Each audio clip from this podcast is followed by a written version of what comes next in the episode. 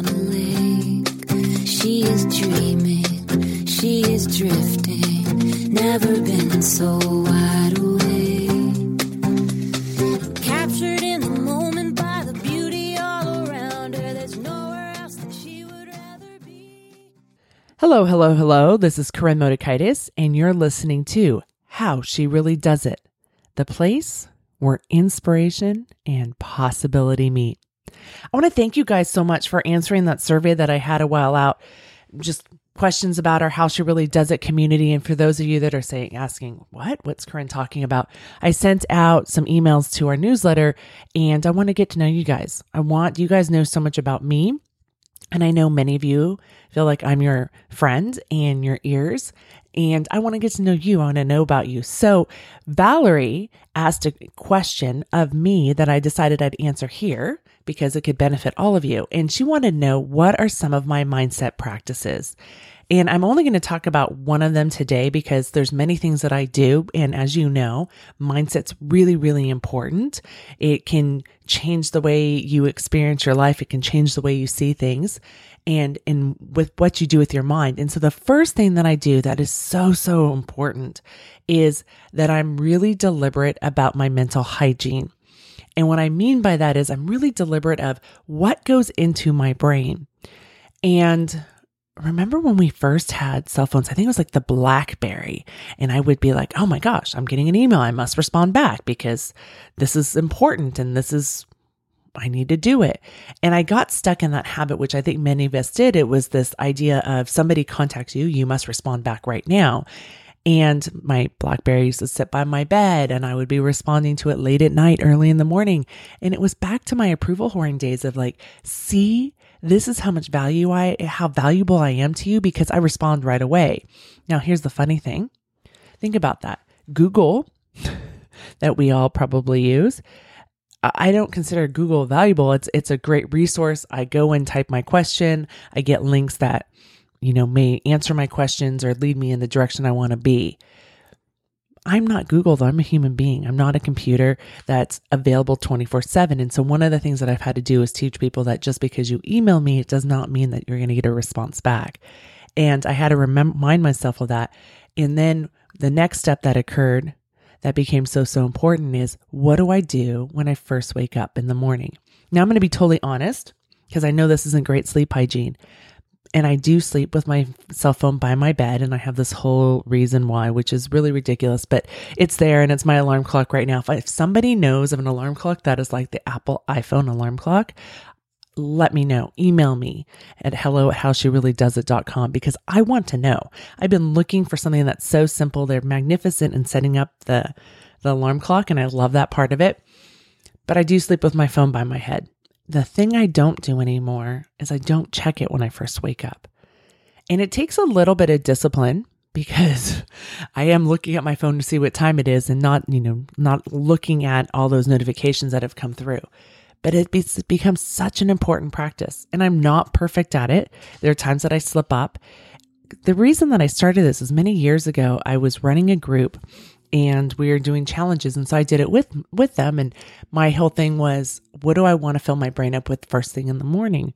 And instead of everybody else's problems that I needed to respond to or what was going on in social media and the other thing I noticed was on the weekends when I didn't have to be someplace right away I could get lost in social media and be on my phone and all of a sudden an hour has gone by or worse yet 2 hours have gone by. And then I'd just be agitated the rest of the day because the story in my head was like, I wasted so much time. That's ridiculous. And I wouldn't feel good about myself, you know, being on social media, watching everybody live these great lives. And then here I am still in bed looking through the lives of other people. So I developed this practice where I don't lift up my phone. I may look at the time, but I don't engage in emails, social media. Instead, I'm really deliberate about what is it that I'm going to put into my brain first thing. I know some people meditate. I'm not a great meditator unless I go to like a yin yoga class. Um, that's where, or when I used to do Bikram, that I did the moving meditations. But what am I, what am I going to put into my brain first thing in the morning? And that's like really the question I ask myself is when I go to that phone and I can be tempted, right? Like the rest of us can, of looking at it. Instead, I say to myself, what do I want to put into my brain? And and when I do that, I think about like what book am I going to read? Uh, there's lots of magazines. There's highbrow magazines. There's lowbrow magazines in my house. And so, what is it that I'm going to put in to my brain the first thing in the morning? And I'm very, very deliberate about that because that is me priming my brain. So, that is one of my most important mindset practices that I do and how I incorporate it into my life. And sometimes it's reading, you know, right now I'm reading a book that has, I love it. I like these really short two minute chapters. It's fantastic and it really gets my brain thinking about something. And then I move on. And sometimes I'll really spend 30 to 40 minutes reading in the morning of whatever it is, especially if it's something I want to learn and there's some information in there. I give myself that time because my brain is fresh and, and it's really just right for all this information. So I think about that. So I'm really deliberate with my mental hygiene. And I invite you to go test it out. Go try that out in your own life is notice are you responding to the world or are you being with you? I mean, one of the benefits of meditation is that you are you are with yourself the first thing in the morning. And maybe at some point that's something I'll do and I um in theory would love to do that 20 minute meditation in the morning and 20 minutes at night. It's not happening and it's not even something that's on my priority list for me for right now. But this is really important to me. And then there's some other stuff that I also do in the morning too that I'll talk about it in another show. But thinking about your mental hygiene and how do you prime your brain? What do you put into your brain? What do you allow to go into your brain when you're first waking up in the morning? Think about that. Today, I want to talk about what being brave looks like in real life. So here's the thing years ago i was uh, there's this values exercise i give my clients and many many many years ago i was taking it myself and i was really really mad at the results that came back because the number one value for me was bravery. And i was like what? Why is bravery my first value? Because in my head brave was not one of my words. It wasn't part of my language. I wouldn't have identified myself as a brave person and I thought about brave and that word, I had it associated. I don't know if you guys will remember this, but that Mel Gibson movie was, I think, from sometime in the 90s called Braveheart. And I just remember when they would go to war, they'd go running down a hill and they had their swords and they were going to go into battle. And I don't even like to have the words battle. And when my clients want to say, Oh, I'm going to battle X, I'm like, how about we change that? Right. Like I, those aren't, that's not a language that I like. And so, of course, my number one value, according to this assessment that I use, and it's a fantastic tool, is bravery. And I had to think about that. So, bravery is not shrinking from the threat. It's challenge, difficulty, or pain, not shrinking from any of that. The threat, challenge, difficulty, or pain.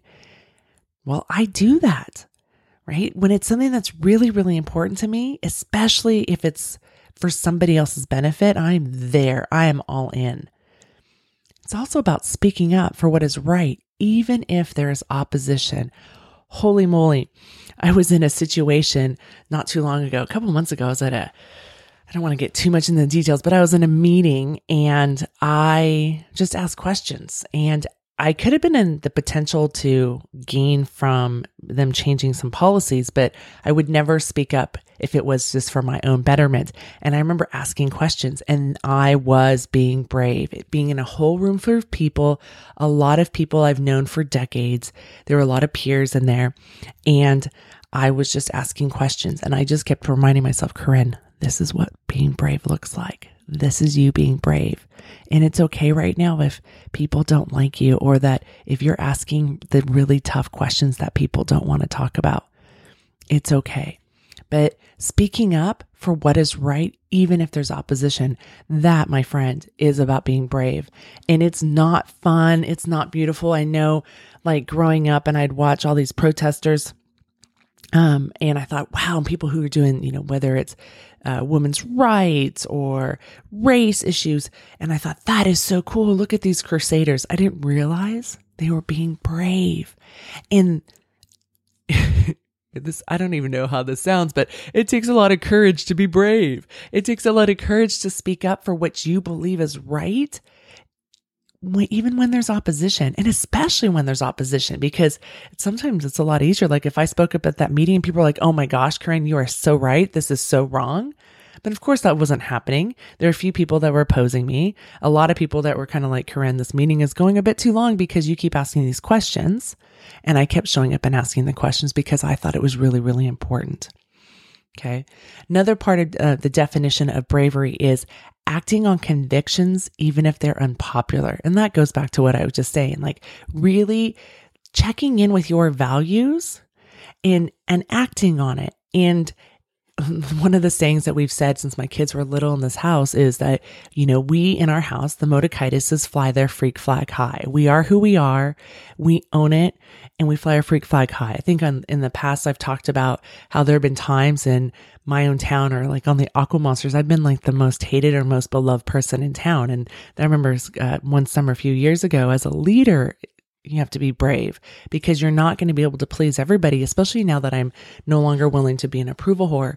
But I remember, uh, you know, people would get really upset. And I, I, in the back of my head, I would just say, well, you're not the only person. There's a long line. Go take a ticket and stand on that line. And it would remind me that it was okay that people may not like the decisions that I'm making, but I'm making them in line for the values of the organization. I'm making them in line for the long term, not just what would be quick and easy and make them happy, but then that would actually create a ripple effect of problems within our organization.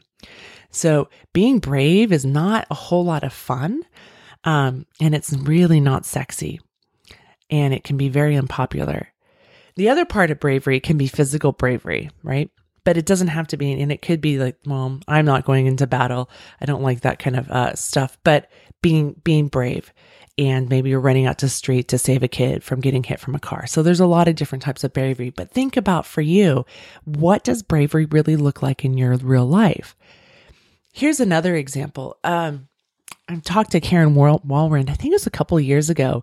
She was a guest on my show and was a guest co host. And we were talking about, I think, celebrations. And she had talked about a dinner party. And I was like, oh, I really want a house to dinner party, but I don't know if I can do that. And she, you know, she was talking to me about how she did it and how it was simple and she catered it. And I got really, really inspired, which you probably have too by listening to the show and going, oh, this is going to be great. I'm going to do this. And then after you leave, you go, wait a second, I'm too busy.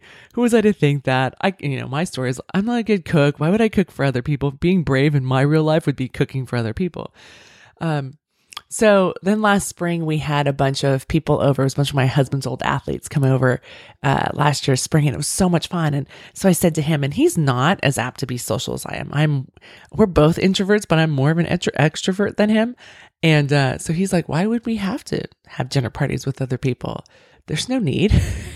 and I want to have dinner parties, but I said, hey, we know all these fantastic people and let's connect him with other people that we know. And he was like, oh, okay. Well, yeah, we can do like one a quarter. So he was willing to commit to that, but we never got it scheduled. So all of a sudden, here we turn into 2018. And I thought, oh, I still want to have that dinner party. So, you guys, this is two, almost two years in the making. And I decided I was going to have this amazing woman dinner party and I was going to do it on my own. He would be gone. My kids would be gone at swim practice and I would do it myself. And I would think, of, and I thought about who were some people that I knew who I thought were amazing women. And maybe we've done stuff socially or maybe our paths crossed, but we don't really, you know, get together. We've tried to get together. And I emailed five other women and I said, I'd like, I'm hosting this dinner party. I hope it's a yes. And I, you know, I want to have it with you. And I didn't tell them who anybody else was invited. And so they were brave to come and I was brave to host it. And then I thought I was going to cater it and I was trying to figure that whole aspect out and who could I have and how many people, you know. And finally I just was I just said, I don't have enough time to figure this out. I can cook something. And I had to be brave about that too. So here's, there's so many examples of being brave. First, it was inviting people. Oh, and let me tell you this. So then I when I got this, finally got this idea and it was rolling around the back of my head because often stuff just kind of rolls around back there until I finally take action with it. And one way to get me to really follow through was I called up a friend of mine and I said, I, I have a favor to ask you. I really want to do this this thing and I need your help. And she's like, huh? And I said, well, I want to host this dinner party. And I'm freaked out because it's a dinner party and I'm afraid to cook for people. And, and then she immediately stepped in with like, well, there's the catering and stuff, or you can do a potluck. And I knew really cl- clearly I didn't want it to be a potluck. I have this belief that we're all really busy. I don't want to burden people. I just really wanted to celebrate people and have them come to my house. Like that simple. And so she was great because she was willing to walk through this with me. I wasn't asking her to cook. I wasn't asking her, but she was there emotionally to support me and some of us may discount that, but I know as a coach the value of that and how important it is to have somebody walking by your side. And she was just doing it on the phone with me. And then the day of the event, I was talking to her and I said, because I decided after getting everybody's like food stuff, I was going to make one, one dish. And then um, my husband said, he goes, well, you may want to practice it a couple of times. And um, I wound up doing a different dish just because of dietary situations and stuff, but it was kind of my standard go to. I'd make chicken fajitas. And so I remember talking to her, I was like, okay, well, how do I cook the food ahead of time? And how do I keep it in the oven? You know, how do I keep it warm so that, you know, the timing of all of that, those stuff I just didn't really know. And so she just helped me with that and explained it to me. And it was some of the simple things, but so often we, we deal such high level stuff, we forget about that, the entry level stuff for those of us who are newbies. And I own my newbie title in so many places. And I own the fact that I'm a slow learner. And so she helped me with that. We talked on the phone and then that was it. And she said, well, I'm around later today. Give me a call if you need help. And I was like, okay, great. So I had that in my safety net. And I remember as I was cooking and stuff and it was kind of fun and I had it all planned out. And, you know, again, this is a dish I've made a bunch of times. I've actually cooked it for people outside of my family and and it was going to fit everybody's dietary things i was i started feeling that as the time got closer and closer i started feeling those like I want to call them butterflies in my stomach. That's not how I would describe them, but there was like that ugh in my tummy. And I've had it here on this show. I've had it ongoing as an athlete. I mean, I've had this throughout my life when I go and speak and get up on us before I get up on a stage. You know, this is the feeling that I have. And that is vulnerability. And I was like, oh, yeah, here's this thing that I thought once I retired from the sport of swimming, I would no longer have. Or once I didn't, you know, once I, I think the belief was once I became a grown up, I would no longer have it. But I'm a, I'm a grown up. I'm, I'm middle aged. And I thought, and I reminded myself, no, this is vulnerability. It's uncertainty, emotional exposure, and risk. Here's something that I really, really wanted for a long time. And now I've created it and oh my gosh, and what, it, you know, and then it could be, of course, all those negative thoughts that can come through. But I just really focused on, wow, there's uncertainty and here's these people coming through. And, you know, I don't want to food poison anybody because that's always my biggest concern. I'm, my husband always reminds me, when have you ever poisoned anybody with your cooking? But that is, that is a fear I have. But that amazing woman dinner was and is an example of what being brave looks like. Here was something that I wanted. Here's something that I've been wanting to do for a long time. And then when I thought, when I finally got down to it, it was an event that I wanted to have. And I, I went through a lot of scenarios. I was to, do I do it catered? Do I, do I host the dinner out at a restaurant and just pay for it? Which I was fine to do. But the problem with that is that all of us knew too many, know too many people in town. And I didn't want our environment to be broached upon. I wanted there to be privacy for us. Not that I was thinking we would talk about anything in depth. I just wanted to create that sacred space for all of us. And here was the beautiful thing is that my being brave, what happened was there's a ripple effect because each one of them was brave. They, they replied yes or no. And then they came and they didn't know what they were coming to, except it was going to be dinner. They knew me and it was going to be at my house.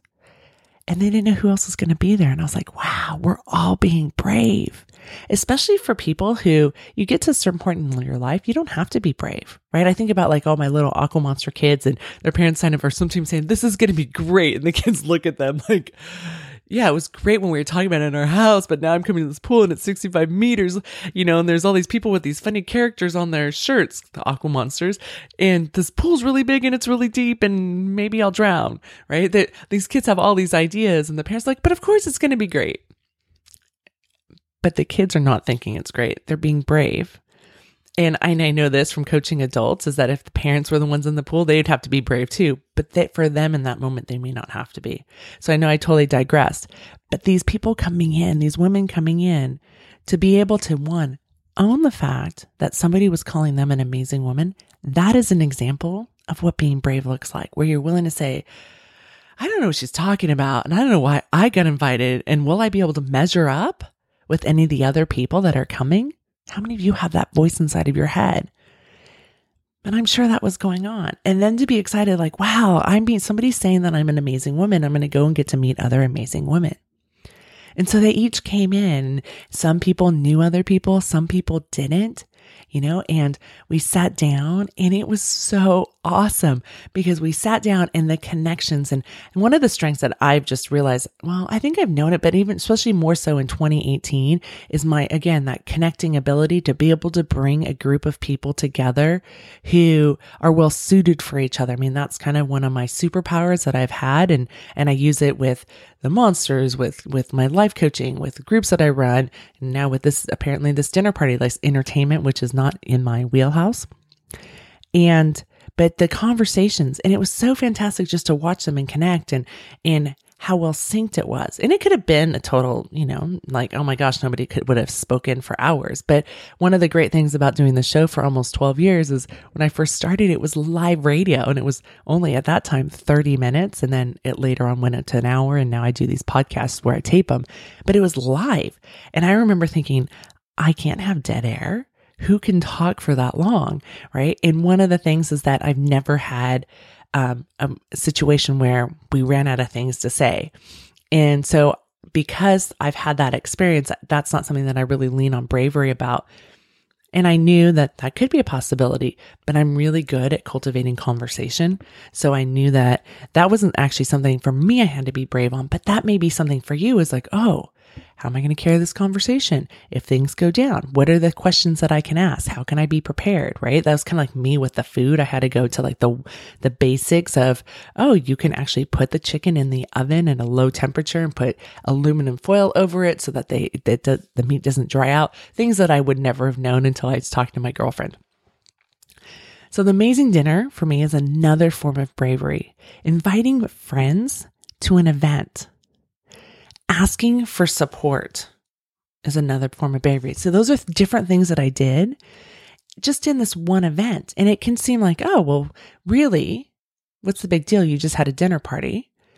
But when we really break it down, right? One of the things that I talk with my swim parents all the time about, because we're talking about swim meets and everybody has all their different stories and we can have a lot of baggage and burdens about what it's like to be a swimmer. I think swimming's the best sport on the planet.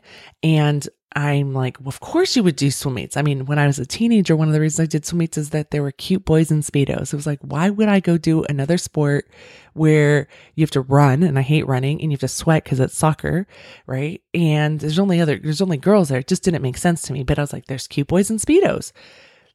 But that was me as an older person. As a young kid, I just like to go to swim meets. I like to be around people. I didn't have to really talk to people, but I like to be around people.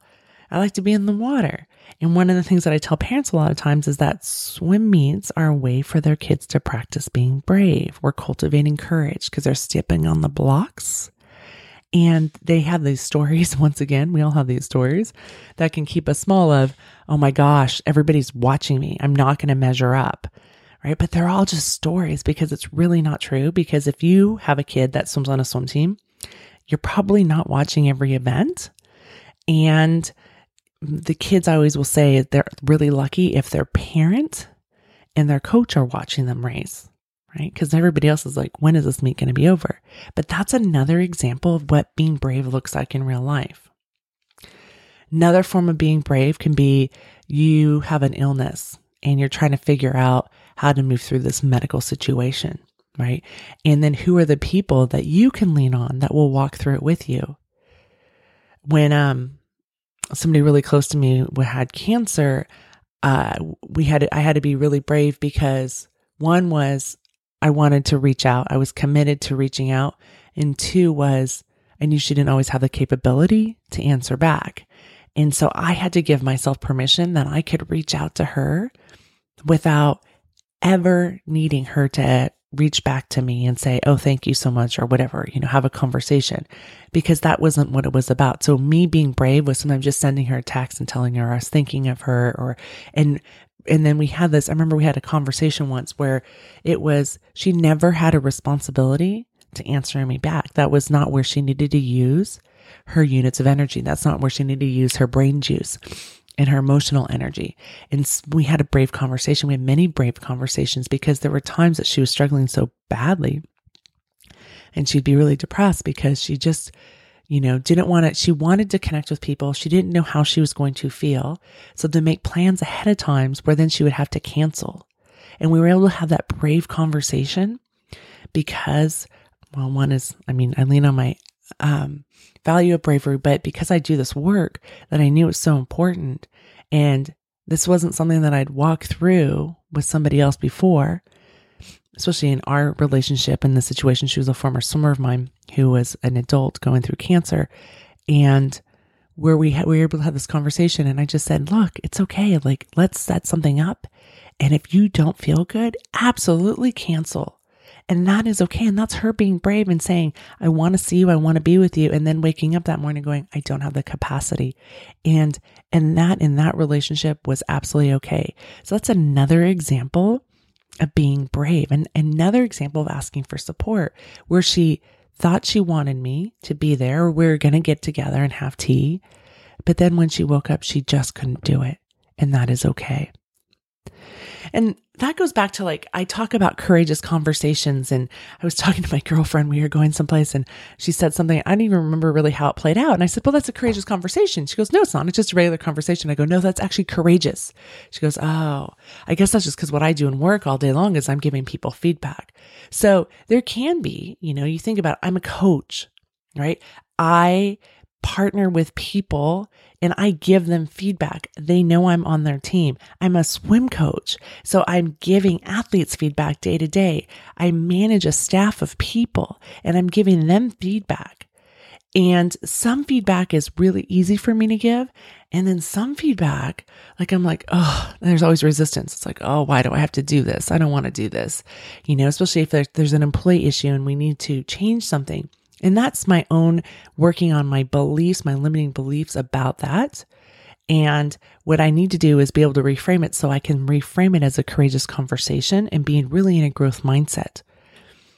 Because that is what being brave is about. And that's what bravery looks like. So it can be giving feedback to your kids, to your spouse, to your life partner, to maybe your adult parents, your adult parents, you as an adult to your parents, to your employees, it could be giving feedback to your boss. And, and how can you construct that feedback? That is being brave. Another aspect of being brave is asking for what you want. And here's the thing sometimes it's not even about asking for what you want from another person, it's asking for what you want from yourself and then giving yourself the space to pursue it. How often do you allow yourself to ask yourself, what do I want? And then go after it. I had a client who hired me and because he wanted to improve his leadership skills in his company and in his relationship with others in his life. And one of the things that was lacking from his leadership was his own sense of worthiness and self trust.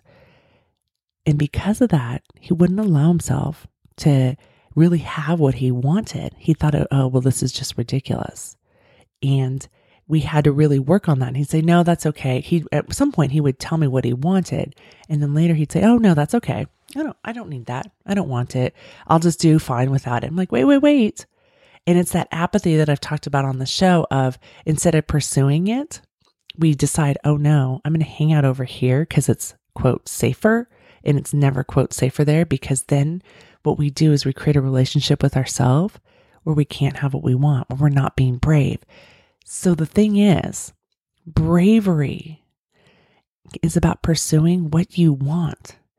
And it, you can feel afraid and brave at the same time, which would confuse a lot of people because we think, oh, if I'm feeling brave, there's not going to be fear. But there is going to be fear at the exact same time, and that's okay. And in fact, I often think that that fear is actually vulnerability because they feel the they feel very similar. There's that uncertainty, emotional exposure, and risk. It's like, oh my gosh, what's going to happen? And it can feel like fear. And I know for me, there there's a very subtle difference between fear and vulnerability. And I remind myself, I'm like, breathe. It's okay. You're feeling vulnerable. That's what I was feeling for the dinner party. That's what I feel like before I get up on a stage to go and speak. That's what I feel like when I have a live event. That's what I feel like before my radio show or my podcast, right? I can feel that vulnerability. And the great thing is, is that that is about me being present and me really showing up and taking down all the armor that we all put on ourselves. So when we go after what we want, we may not be safe and we're going to fall down, but we can all get back up. And it's not safer to not be brave. Now, again, I am not talking about doing life threatening, life risking things. Like I was a person in college who bungee jumped.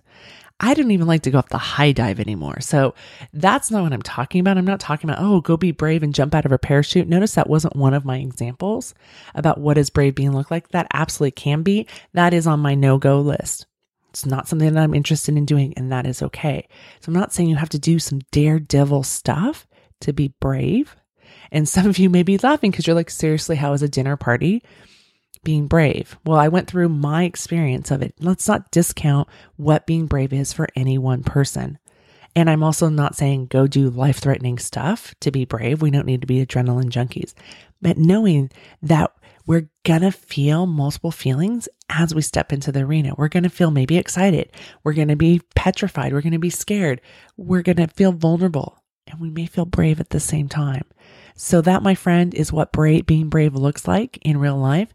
And I want you to think about and reflect on for yourself, what does being brave look like in your life? Because I gave you examples of myself. I gave you examples of from clients or some friends.